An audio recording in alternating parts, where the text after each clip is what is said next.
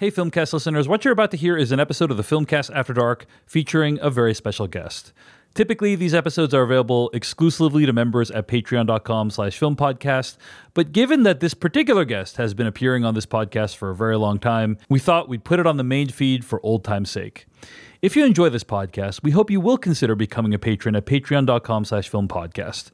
Patrons at patreon.com slash filmpodcast are who allow us to continue doing this podcast and making episodes like the one that you are about to hear. Check out patreon.com slash filmpodcast, support the filmcast, and help to keep us going. Without further ado, here's the episode.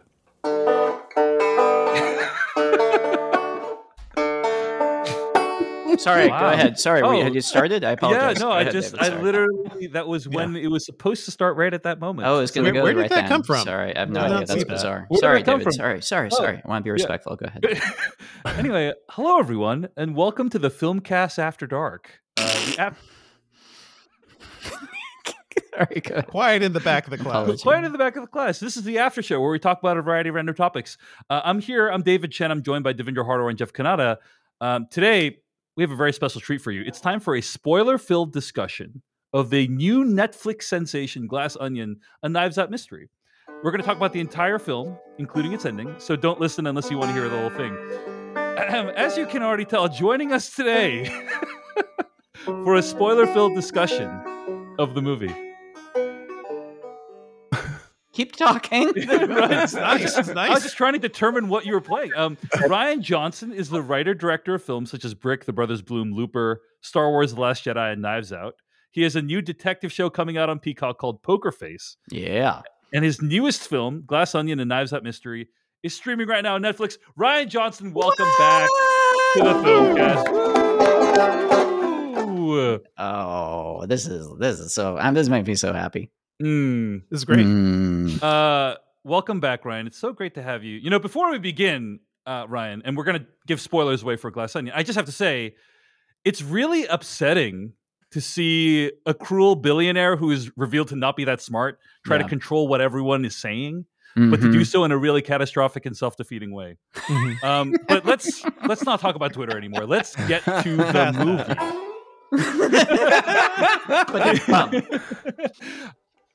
um, Rian, thanks thanks for joining us. Uh, Thanks for how, having how, me. How, how are you doing? Congrats on the movie. How, how are you, you. feeling these days? I'm good. I'm really good, man. It's been Yeah. fun. Yeah, yeah. It's been. I mean, this is yeah. It's it's crazy. I don't know. This is the first time I've had like obviously a movie come out. You know, we had like a week in theaters, but then when it hit Netflix, experiencing just like I don't know, so many friends and like family members and friends of family members just like texting me, realizing exactly how many people have Netflix and watch it. It's been really, it's been really, really cool. It's been pretty awesome. Wonderful, wonderful. You probably have a lot less time to pick up your banjo these days. This is Mm. I'm so out of practice. I'm trying to even remember. I apologize. Yeah, go ahead. no worries. Yeah. No need to apologize. No need to apologize. Well, let's start with a very basic question. Um, with Knives Out, you showed you could reinvent the murder mystery for the modern era. Um, and I'm curious, you could have taken Benoit Blanc on many different kinds of adventures. I know this movie was inspired by Last of Sheila, which is a fun murder mystery directed by Herbert Ross. Why did you choose this particular storyline for Glass Onion?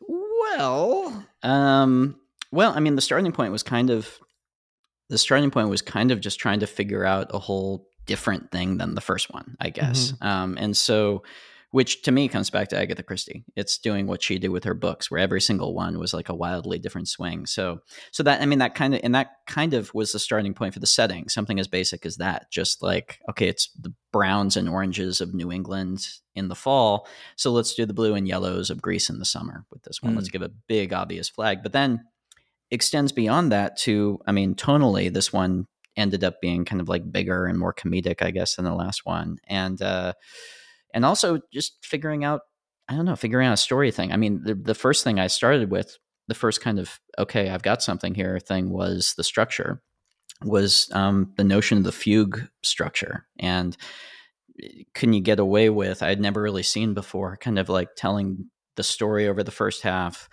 doing a reset in the middle and then telling that exact same chunk of story from a different perspective and can you do that and keep an audience engaged that was actually kind of the okay this is very different than the first one whole different gambit and i I, it's a little scary because I'm not sure if I can actually pull it off. And and that was kind of the starting point. I guess. Yeah, uh, it's great that you brought up the fugue structure. Um, you know, it's one thing to structure your movie like a fugue. It's another thing to uh, have one of the greatest musicians that has ever existed explain what a fugue is in the movie. and he Um, re- he rewrote me. He was he was so sweet. He was Yes. on set and he came up and he was very like, "Could I make a couple little tweaks to the?" I'm like, "Yo, Yes. Wow. yo, yo, ma, are you asking me if you can put in your own words the fugue explanation?" The answer is Wow. yes. He sounds like quite a diva. I'm going to be honest. Just Honestly, pain in the ass. Oh Yeah, my god, he seriously. needed his green M and M's in his trailer and just a foot bath of Perrier between every take. It was just but that is what we call a flex, and it, it was obviously a delight to see Yo Yo Ma in in the movie. It's, Um, it, it, talking about that early section of the movie, it's so Yeah. cool what you what you're doing there because obviously, you know, we, I think you know that we're assuming that this thing that we've seen a thousand times, which is the guy makes his own murder mystery party and then he gets murdered for real, and then we have to figure it out. So we're like clocking clues and suspects for a murder that doesn't even happen yeah. and it's it's it's so fun. And then and then the murder that does happen of of Duke Yeah. is we're still like no, but the person who murdered him did it by accident, so we're still Mm. trying to clock the wrong clues. So I feel like it's it's really rewarding uh multiple viewings is that, is that something you're That's right. conscious of as you're doing is like on a second viewing they're going to get so much more Yeah, absolutely. I mean, that makes me happy to hear you say that. In a way, I feel like the movie's almost designed more to be watched a second time than the first time. Yeah. kind of, and we play, um, we play really, really fair in that first half. That's the other thing. It was a little scary actually because so much of, I mean, not just the glass switching, but there's so much stuff in there. I mean, in terms of when Miles steals Duke's gun, it's it, he just does it. Birdie is kind of in front of him, but you can totally see him pull it out and just stick it in the back of his pants when they're talking about where's Duke's phone, that's ex- on the shot where he's saying, "Where you know it was just here, I don't see it." Miles is like hopping up the couch and turning, and the black phone is just sticking out of his back pocket. Like there's Wow. lots of stuff where it's like, mm. okay, how fair can we? And but we're just like, no, this is it. Let's just. uh I don't know. It was important to me that if people go back a second time and pay attention, that they can see that you know all that stuff is there.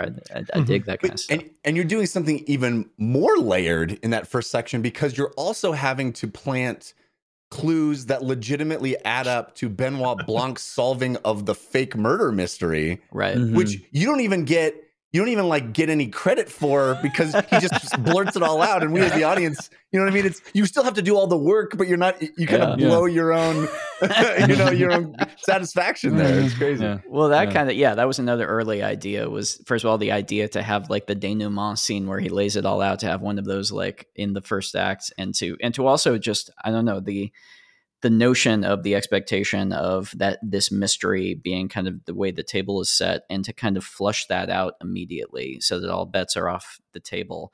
Um, that seems incredibly fun to me, and just also seemed like a great Blanc moment. You know, Mhm. it's so uh, great yeah I, I think like the one thing I clocked the second time around too is like Benoit Blanc is is like being a bit of a fanboy. Like he's Oh, yeah. being a little uncharacteristic. And the first time I saw, it, I was like, "That's weird." Yeah. Are we are we just like it- it's almost like we've dumbed down the character a little bit, but upon second view, you're like, "Oh yes, it's all part of the game." It's Which kind is- of brilliant. That Yeah, was a little scary. Thanks. That was a little scary. Mhm. Yeah, because Daniel really leaned into that. And, yeah, yeah. and, uh, honestly, actually, the, so the very first scene where he's in the bathtub, um, that was a reshoot. Actually, we reshot that. Like we had a different introduction scene for Blanc. Um, it was still him on a Zoom, but he was just in his office, and the scene played a little differently. And we reshot it because Blanc is is playing a part in that first half, and I Daniel and I, like watching through the movie, realized we needed a scene where you see his seriousness for a moment before we Mm. launch into that. nice. And yeah. and so um so that scene was kind of like a little redo. But yeah, it's it's that was, that was another thing. It was just a little hold your breath and do it, kind of scary, I guess. I, I have a question about that bathtub scene because um you i mean he's playing among us Yeah, with some very famous people. Uh, and then he references some very specific cool vi- gamer like code names like th- Yeah. are these games that Quiplash. you have played do you do you like them i mean these are very gamer games I played Yeah. all that stuff during the during the Mm. when we were during lockdown, you know, and that's when I was writing this. I was writing this in 2020 during lo- lockdown. So yeah, and and uh, yeah, and it would- I think my friend Craig Mazin was always like setting up Quiplash, like our code names games, and just I don't know. I- it- My wife Karina and I quickly figured out we didn't actually really enjoy Zoom gaming, so we Mm. started saying no to a lot of stuff. I know, see, one thi- I see one- your plan, Rian. By the way, like you were I- like, I want to be on an island. That was honestly it. It was, it was out of here. I was literally like fade in Greek Yes. island. Let's Yeah. Can I say I, I I've really enjoyed um, how quiet David Chen has has been over Oh, the course that's the of plan, actually. entire- Yeah, just we've to been- never give him an opening. maybe Yeah. the best interview you've ever done with me, Dave. This feels I don't know. There's just an intelligence to it that like I don't know. It's you. usually lacking Thank in you. our conversation. So. Mhm. Thank you, thank you, Rian. So You I know, feel like you, you've matured since we last talked. One of the things um is, uh, on that note you talk about lockdown one of the things i really appreciated about this movie was that it acknowledged that covid was a thing that happened. Yeah. um, movies take different approaches. Some movies like it never existed. Some movies are all about it. Um, in fact it's really cool that you use people's masks to say something about them in that scene. Now i, I had a I had a question in mind where I was like, I watched that scene and I was like, hmm, I wonder like why Rian decided to keep this scene in the movie. Like he could have decided to reshoot it, had no one wear masks or, or whatever. Then I watched your Vanity Fair uh, breakdown of that scene where you basically showed that like hundreds of hours went into like planning that scene. I'm like, oh, I, I think I get why. But I, I am curious if it ever crossed your mind, like, should we just like take the mask thing out of the movie or anything like that? Yeah, it was. I mean, especially when I was writing it, because it, I was writing it in the middle of you know it all happening, and, and we didn't know. I we- none of us kind of knew. It was felt really. It's you got to cast your mind back a few years and remember how scary it felt in that moment. Um, we just didn't know how the thing was going to go, and so um, it was a big kind of okay, let's do that. You know, ty- ty- type thing, and I don't know. I, I guess for me, it was um, just because the marching orders of these movies, even with the first one, are to set them in the present moment, and Mm. um, and so I, I guess I thought, well, if that's actually what we're doing with these, this is the big thing Yeah. that all of us are actually going through. And then it was a matter of figuring out tonally and also story wise um, how to integrate it in so that it served a purpose, but that it was light and and it we got out of it very quickly because Mhm. it is such a serious thing, and these are very Yeah. deeply unserious movies. So um, taking taking a light touch with it, I think, was was really important. Canonically, what do you think was in Ethan Hawke's inoculation gun, Rian Johnson? Do you have, a, you have something in your head canon for that? Super juice. I- bleach right it's bleach It's probably bleach. It's a horse tranquilizer, probably. I guarantee none of those people were actually safe from COVID on the island. Oh, wow. that that's a, that should have been the end credit tag, like Blanc getting home and getting a positive test, and just God damn it. Oh shit! God damn it. um, that actually kind of rang true though, because I remember when this all started. I have friends at Google and other tech companies who got these like crazy high tech at home RNA tests, oh yeah, and a lot of us were like, "That stuff exists." How? Yeah. We're we're getting stuff from the drugstore, and these people are getting like super tests. Oh, we all because they knew that there were Google. like Yeah. crazy. We all assumed that I don't know. Yeah, that rich people have a vaccine. I mean, it's just Mhm. like I feel like there were stories going around. It was kind of taken for granted. I think so. Yeah. And Yeah. obviously, thematically, that ends up playing well into the whole thing. You know.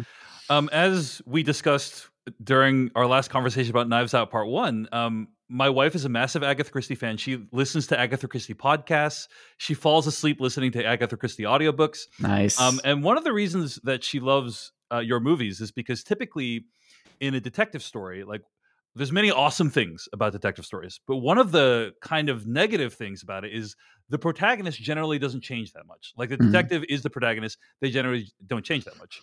However, in both Knives Out movies now, um, you found a way around that by making the detective enable another protagonist to solve the crime, and like that person is the one that has the journey. Was that consciously kind of the structure?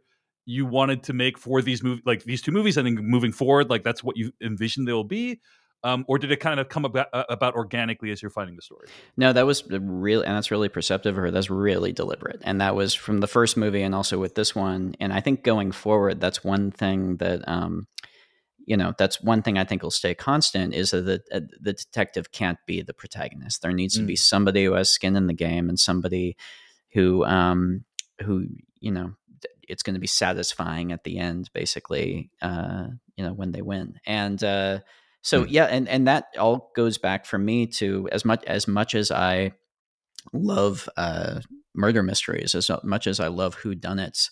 I think um, specifically in movie form uh, wanting to approach these more as Hitchcock thrillers and kind of recognizing that even for myself as a whodunit nut, the process of clue gathering and crime solving that can entertain me in a movie for maybe about 20 minutes. And then mm. I'm going to kind of sit back and disengage and think, okay, I'm never going to figure this out. I don't know who done it. I'm going to just wait until the thing I never could have guessed is revealed at the end. Mm. And so never leaning on that as the source of entertainment for the audience is like a huge part of how I approach these things. And that means having a protagonist. And that can't be the detective because you know the detective is going to be fine at the end of the movie. You know, you yeah. need someone who you actually care about and are worried about. Um, and that way with Glass Onion, because of the structure of it, the scary thing was actually I, when I started writing it, the I thought the scary thing was going to be how do I keep the audience engaged in the second half when we're repeating everything what ended up being really scary actually is because my answer to that was to introduce that protagonist at the midpoint. Even though you've seen her the whole time we really introduce the character of helen and give you somebody you care about halfway through the movie. And i counted on that empathy and that emotional engagement to be the thing that keeps you going through the second half.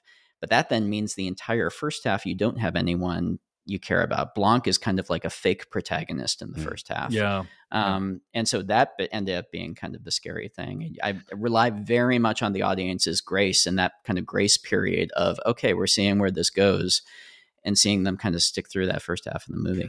I, I think that, you know, you're so smart about the, um, the bathtub scene, I think does a lot of the heavy lifting because we're invested in Blanc's disposition in that moment. Like he, yeah, he's, he's like all of us. He right needs now. to yeah. heal. He needs he needs to do mm-hmm. something. There's right. he is totally. our little protagonist in that first section because it's like, oh, is Blanc going to get what he needs out of this? Exactly. Yeah. Yeah. yeah. It was really important. And the him saying, "I need a great case," and the promise of that also, the promise that okay, with the for the audience saying you know this is going to take a little bit we're going to do a, lay a lot of groundwork here but you know something is something is coming and and uh, it's going to be good enough for benoit blanc to get out of the bathtub i guess. Yeah. I mean that was one of my favorite moments from the movie is when uh, i think he gets a, a, ring at the door and someone's like someone's here with a with a wooden box. Yeah. And you think oh you've just shown several other people getting that box but it's like clearly he got it in a very different context. yeah um, yeah. So really, really nicely done on that reveal. Uh, you said it, the the second half was initially like scary for you just because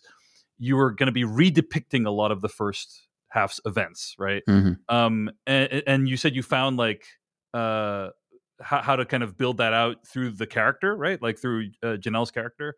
Um, can, can you talk a little bit about like what other things you you were thinking of to employ to to make the second half uh more interesting not, not that i felt like not that i yeah. felt like it needed it but i'm just curious like yeah. um what was that process of like making sure that uh, you're showing the second half in a new way basically? Well it was it was i mean i guess uh, in in thinking about it one of the things that like like i knew that it it's kind of interesting but not engaging enough to just show the same stuff from a different perspective. Like the intellectual twist wasn't going to be enough.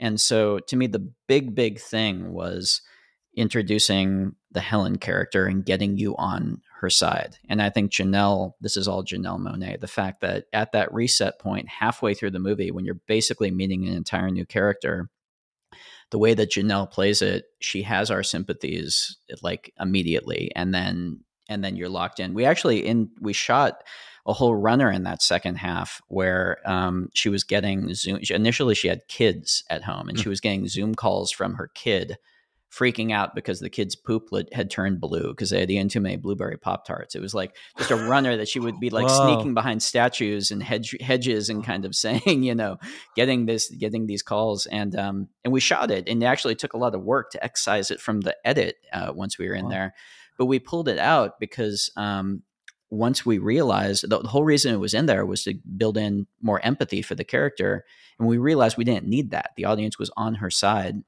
It became a pacing thing of just let's speed it up and stick with the mission. Um, Mm. I guess that's the other kind of answer to your question is is is giving her a clear defined mission in Mm. that second half and having it be very kind of like goal oriented. Um, never having the audience feel like they're kind of drifting and okay, we're kind of searching for something, but always being really clear of we got to go for this. Okay, now we have to go for this, and then it becomes almost like a buddy movie with her and her and Blanc, I guess. Well, Well, it's I, I think I, the whole s- I s- time. I speak I speak for millions of fans when I say hashtag release the blue poop cut. uh, of this thing. Uh, it's all together. You've Yeah. created a movement today. I just want us all to like recognize a recognize movement, that. huh? Yeah. Hey, When do, when do we start? We just did. Okay. Anyway, sorry. Go ahead. Go ahead, Jeff. I was just gonna say, uh, uh, it, it's all it's interesting too because the entire time we're meeting that character, we think she might be dead. Yeah, no, that's that's the other thing is like I'm always curious to ask people on their first viewing whether she, they think that Helen is actually going to get killed at the end or whether they figure I'll find some way out of it. Um, but that Mm. that tension immediately of it's this character Andy who I'm guessing we kind of like, but it's not like we're fully invested in that character. She's kind of like a mysterious outsider Mhm. and Mhm. um and we've just seen her get killed in one context and the notion that suddenly when we realize that was a character we do actually care about that's hanging in the back of our heads even if you imagine i'm going to figure out a way out of it the notion of how is he going to figure out a way out of it like drawing you forward through it is is, Mhm. is another big element of it I Yeah. have to say, uh, the, this movie definitely made me angry about halfway through when I was like, "Are you killing Janelle Monae twice? How dare you?" Wow. i love Yeah. it i love it Yeah. um so uh in uh uh, i mean one of the things that i oh you're was, fumbling david you're fumbling this is no good Oh, this is no. dead air Well, First of all, I, I was just going to point out that mo- I had a plan here. Then I was like, you know, I'm going to di- digress a little bit. I bad mean, bad idea stick to the plan bad thank idea You, thank you. One of the one of the moments in the movie that kind of gives your like tips your hand a little bit is when um uh, Andy shows up and like Edward Norton is like surprised to see her, right? He's Yeah. like, "Wait a second, what are you doing?" You know, like, but he Yeah. doesn't say any of that.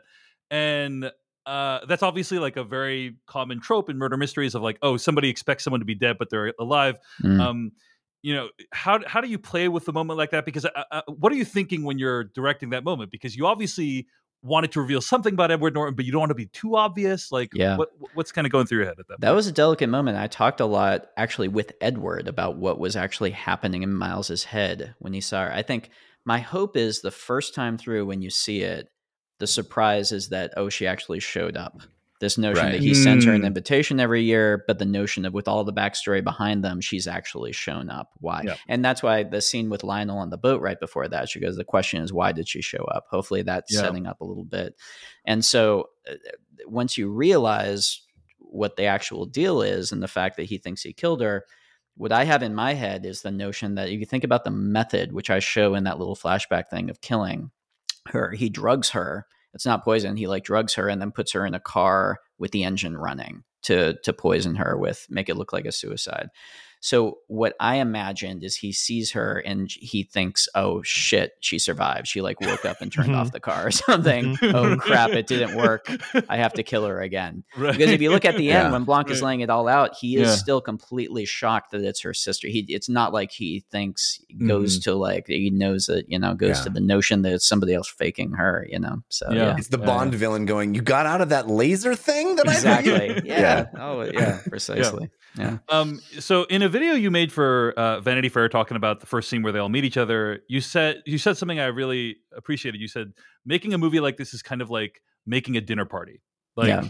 um, you're looking for people who fit the role, but you're also looking for people who will work well together. Should we just watch Um, the Vanity Fair thing? Just put- let's just. Really did all the work. You know. Glad the heavy lifting is done Thank for you. you. Thank you. Thank you, Rian. Sorry, Um, you're doing so, great. You're doing great. So two questions one question is like obviously uh, in this movie a lot of the characters represent arch- archetypes the video game streamer the politician the model Yeah. the scientist um, can you talk about like how you arrived at these specific archetypes for this movie uh, and then i'm also wondering like when you're putting together the dinner party like how are you evaluating that when you're like inter- interviewing or having a meeting with someone, are you like, would they get along with Dave Bautista? Like, how are you kind of assembling the dinner party? Everybody gets along with Dave Bautista. I'd hate to I meet believe the it. person. Love it. Yeah, uh, I think even you would get along with him, David. I think. Wow. You, I think you guys would get along. Even you. Even you. uh, yeah, I it's it's um well, I, I- coming up with all the different types. I mean, when when I I guess the starting point was Miles. The starting point was committing to okay, it's going to be a tech billionaire, and that was that came out of a bunch of stuff. That came first of all out of it just seeing f- seeming fertile because of all the stuff in the news and just we had this notion of this archetype seemed like a uh, interesting one.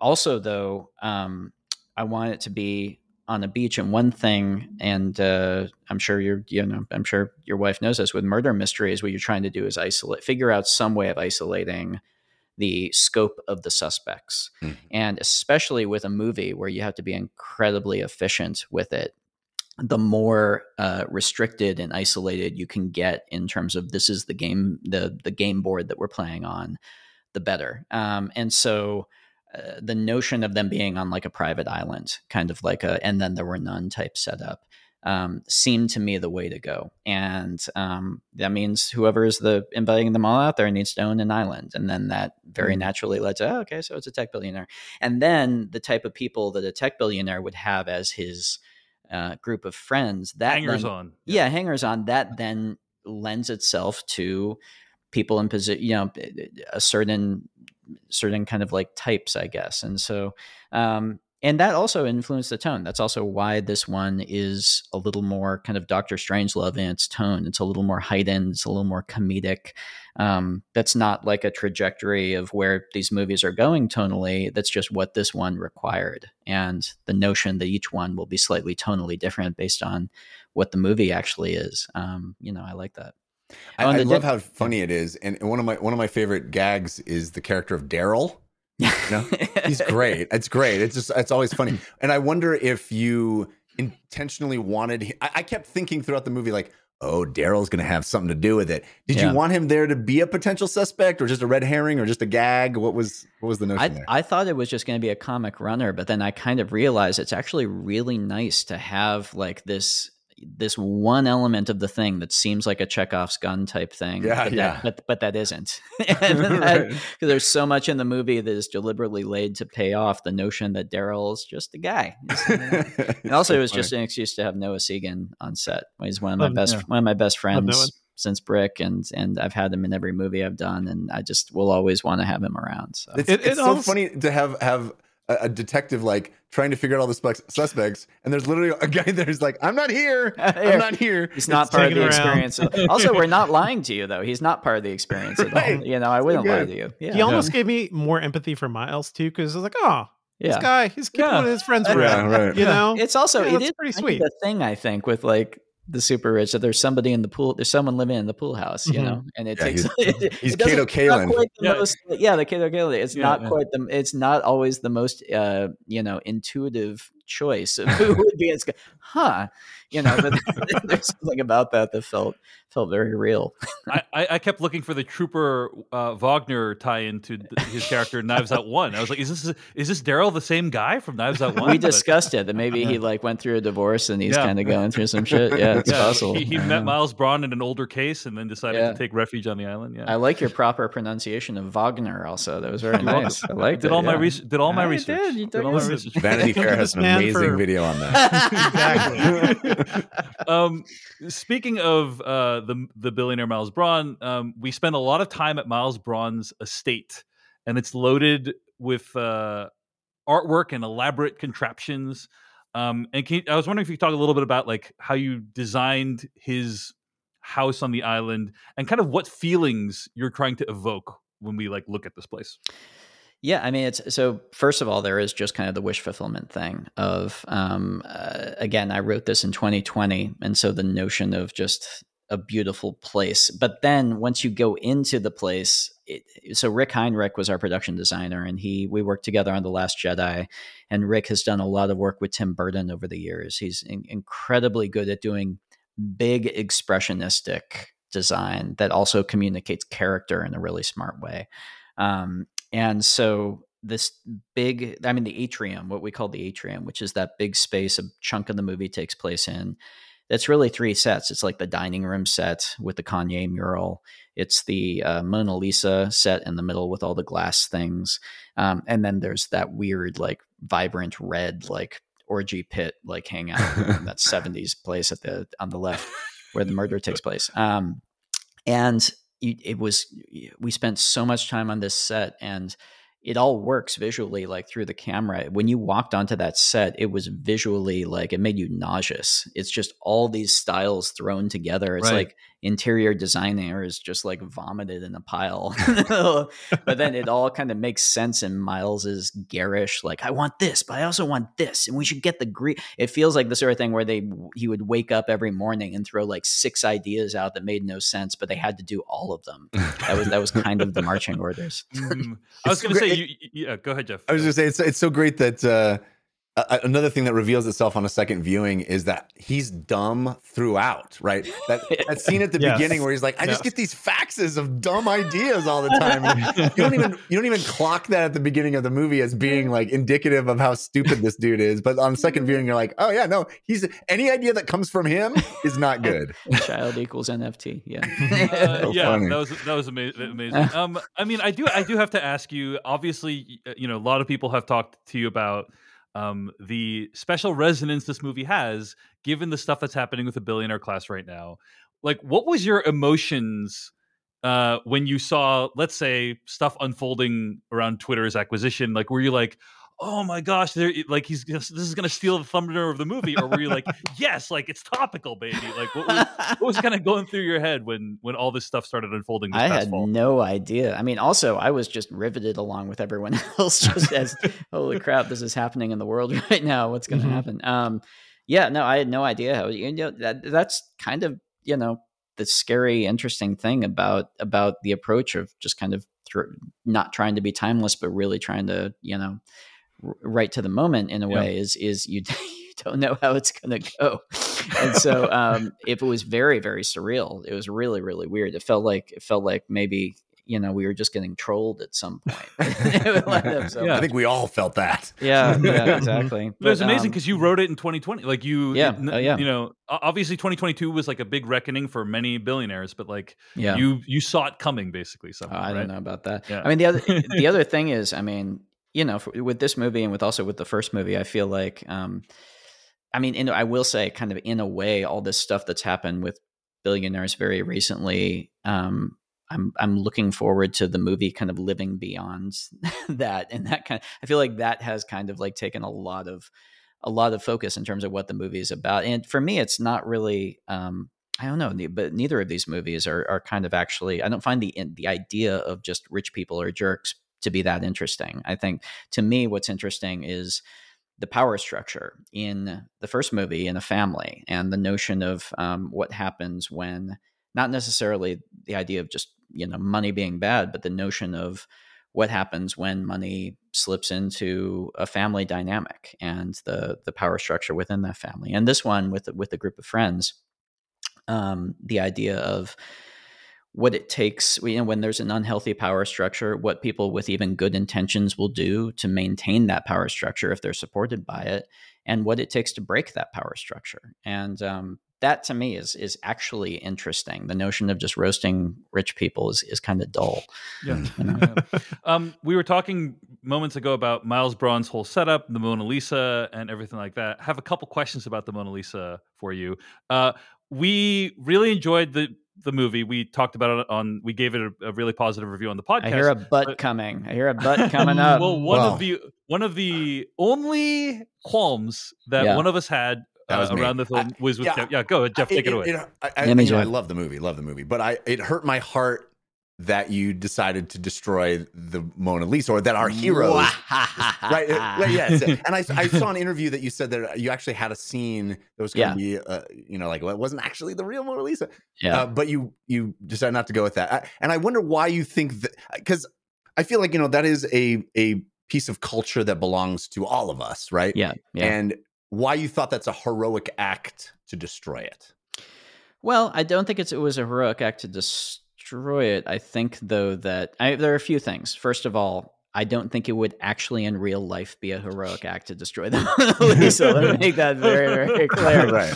I The think headline is Rian Johnson endorses Exact- destruction exactly. of Mona Lisa. exactly. Gives the middle finger to the Mona Lisa. Yeah. Wow. But I think in the context of a movie with this tone, I think um, I guess this is I can explain where I where I ended up putting my chips on because Daniel was very nervous about this. He was that's why we shot that scene. He was like, "Are we killing the puppy here? Are people gonna you know forgive us for this?" Right. Um, I think about there was a great quote by John Cleese when he was talking about that scene in A Fish Called Wanda that he wrote, where um, is it Michael Palin's trying to like kill the woman and he ends up killing the dog. You know, Right. and it's like, how do you do that and keep an audience's sympathy? And he, and Cleese said, well, a lot of it has to do with the casting of the dog. And I feel like with the Mona Lisa, that's that's kind of similar. So, yes, it's the most famous uh, piece of art probably on the planet. It's also so famous that I think, as opposed, it, it, it's something that I counted on the audience being in on the joke because it's Mhm, so mhm. famous. It's famous for being famous in a Mhm. way. There was a Mhm. very interesting poll that somebody told me about where they pulled a bunch of people and said, let's say, and this is disconnected from the movie. This is something that happened back when. Uh, let's say the Mona Lisa burns to ashes uh, tomorrow. And would you stand in line, if you were going to stand in line for five hours, would you stand in line?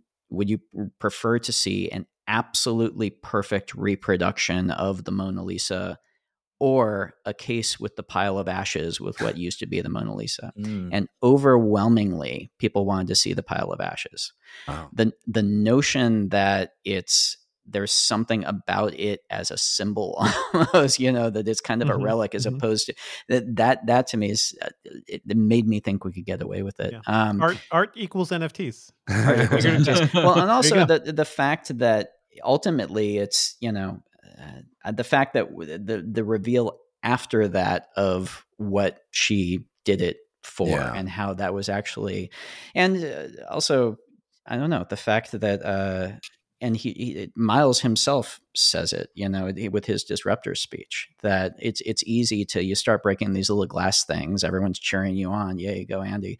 You start or go helen you start breaking bigger stuff people get a little apprehensive the question is are you willing to break the thing that nobody wants you to break? Mhm. and that means it has to be something that people don't want you to break. You can't just break a more expensive chandelier or something. You, you need something that is going to create Jeff exactly that effect in you Mm. of I don't know how I feel about this, and um, that was that was the aim of it. So if my attitude was if we're going for that, we're actually trying to. The whole thing of the end is putting his words into action and using them against him and him being actually horrified because he's full of shit. He doesn't want actual disruption. He doesn't want the system to actually be broken.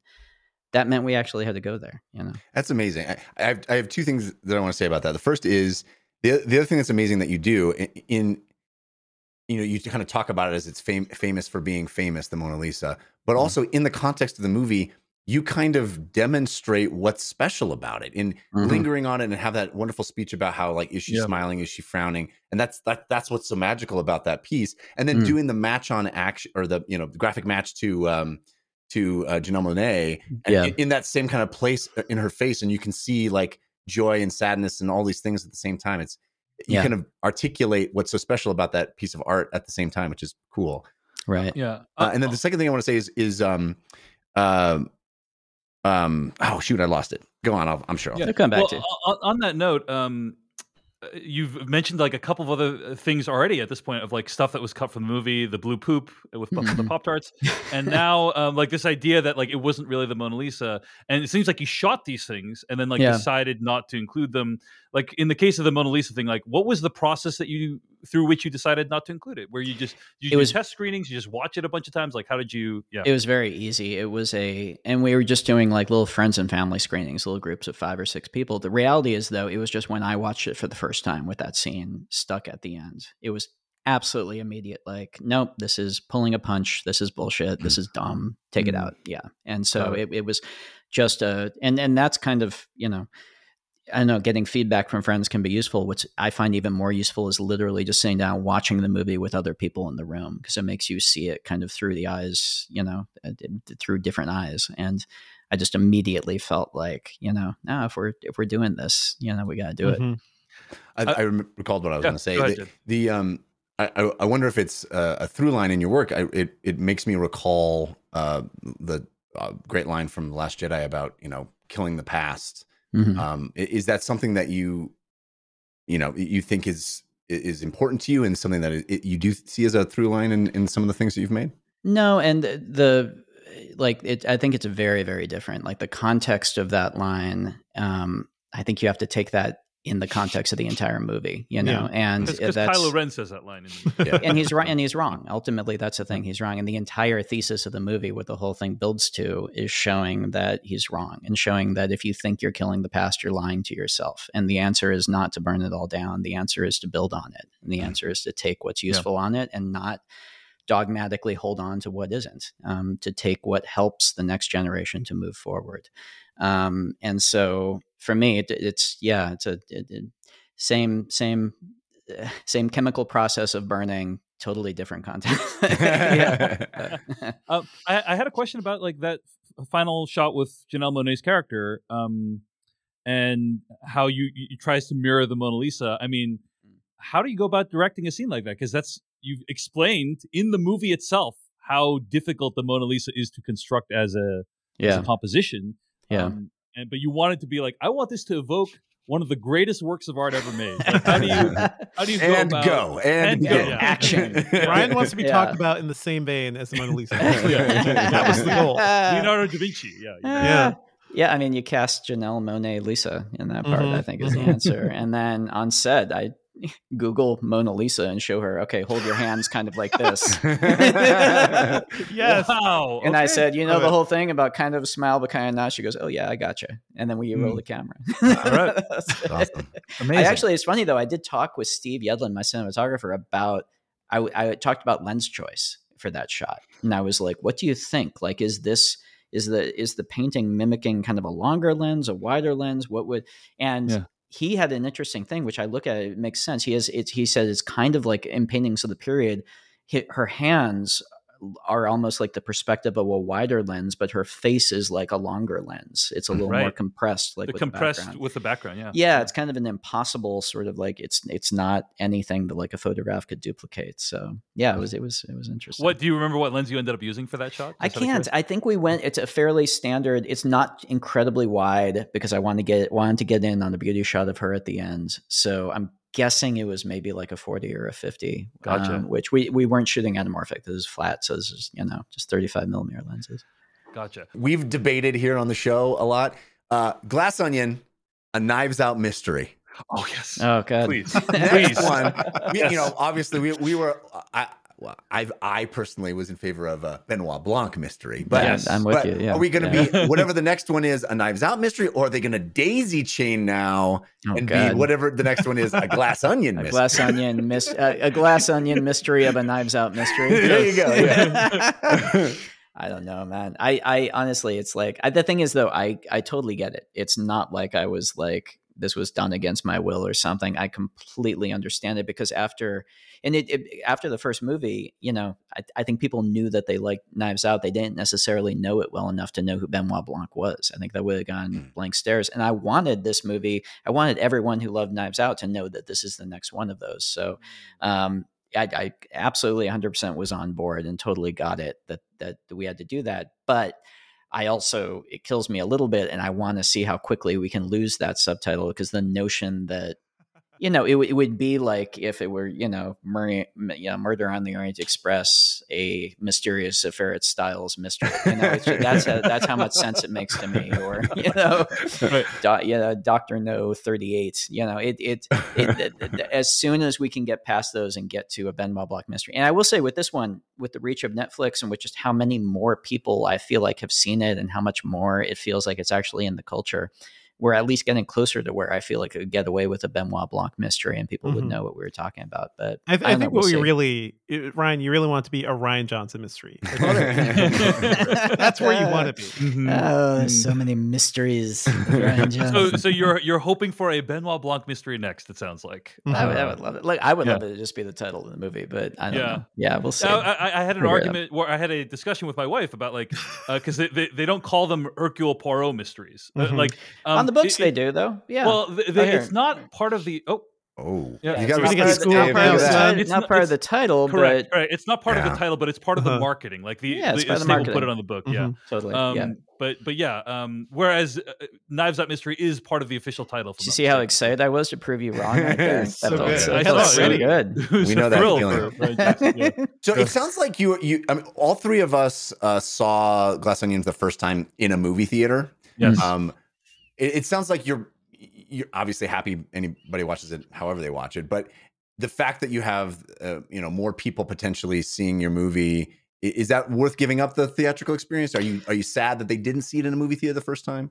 Yeah, no, nothing's worth giving up the theatrical experience. And I want, I- mean, I, look, I'll say this though, like Netflix, because even though it was just a week, um, that's kind of deceptive. It was actually a much bigger deal than that. It was the first time they worked with the three big movie chains. It was the first time they actually spent money and put muscle behind marketing a theatrical push. They had never really done that before. So, um, so Netflix really stepped out, and this was kind of like a big, big deal for them. I was really, I really appreciated that they did that. Um, I want, I want, I want more. I want, you know, I want more. Whether I want more time, I want more theaters. I want these to be available, and I want. And I'm really happy that it did very well when it came on the service because what I really wanted to show was you can have a successful theatrical run and that will just complement it when it comes on the service as opposed to undercutting it and cannibalizing it. Mhm. um, especially with a movie like this where people are excited to show it to their families or to rewatch it or whatever you know with the right movie that connects with audiences that can really theatrical and streaming can really complement each other. I, I really believe that. So and i want you know people who want to see this movie in theaters i want them to be able to see it in theaters. So um, i'm hoping moving forward we can we can keep keep pushing it man Let me tell you, my theatrical screening it was on like a Friday night. They, Yeah. It was electrified. Like Ah. people were just so on the movie. I was like, man, I miss this. I miss Yeah. this so much. So glad we were able to have that experience. I got a quick question for you though. Yeah. Um, this is not the first time Daniel Craig has played a Southern gentleman.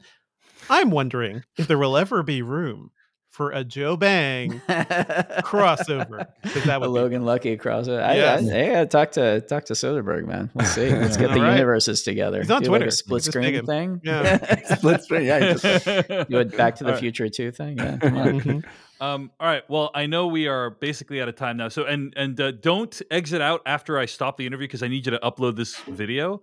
Um, but um, you say so? You said exit out right after. Sorry, I, didn't- I couldn't hear us playing the band show. You said so. I should just. Well, any, anyway, um, Rian Johnson is the writer and director of films such as uh, The Last Jedi and Knives Out. He has a new detective show coming out on Peacock called Poker Face. His newest film, Glass Onion and Knives Out Mystery, is streaming right now on Netflix. Rian Johnson, thank you so much for joining us, man. Really appreciate it. Guys, this is so much fun. Thank you for having me. It's great. yeah, thanks. And now just quit, right? Just quit out.